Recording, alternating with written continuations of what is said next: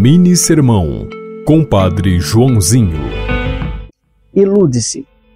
Quem imagina que o diabo é apenas uma ideia ou uma ausência de bem. Existe objetivamente um mistério do mal. Esteja alerta.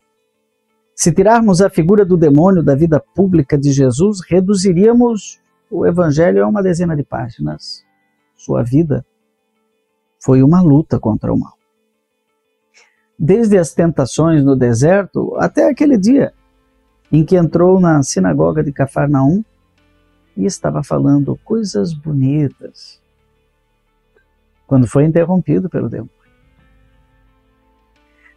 Então, com muita autoridade, ele determinou que o demônio deixasse aquele homem. Cala-te e sai dele. E o demônio deixou o homem, que ficou liberto.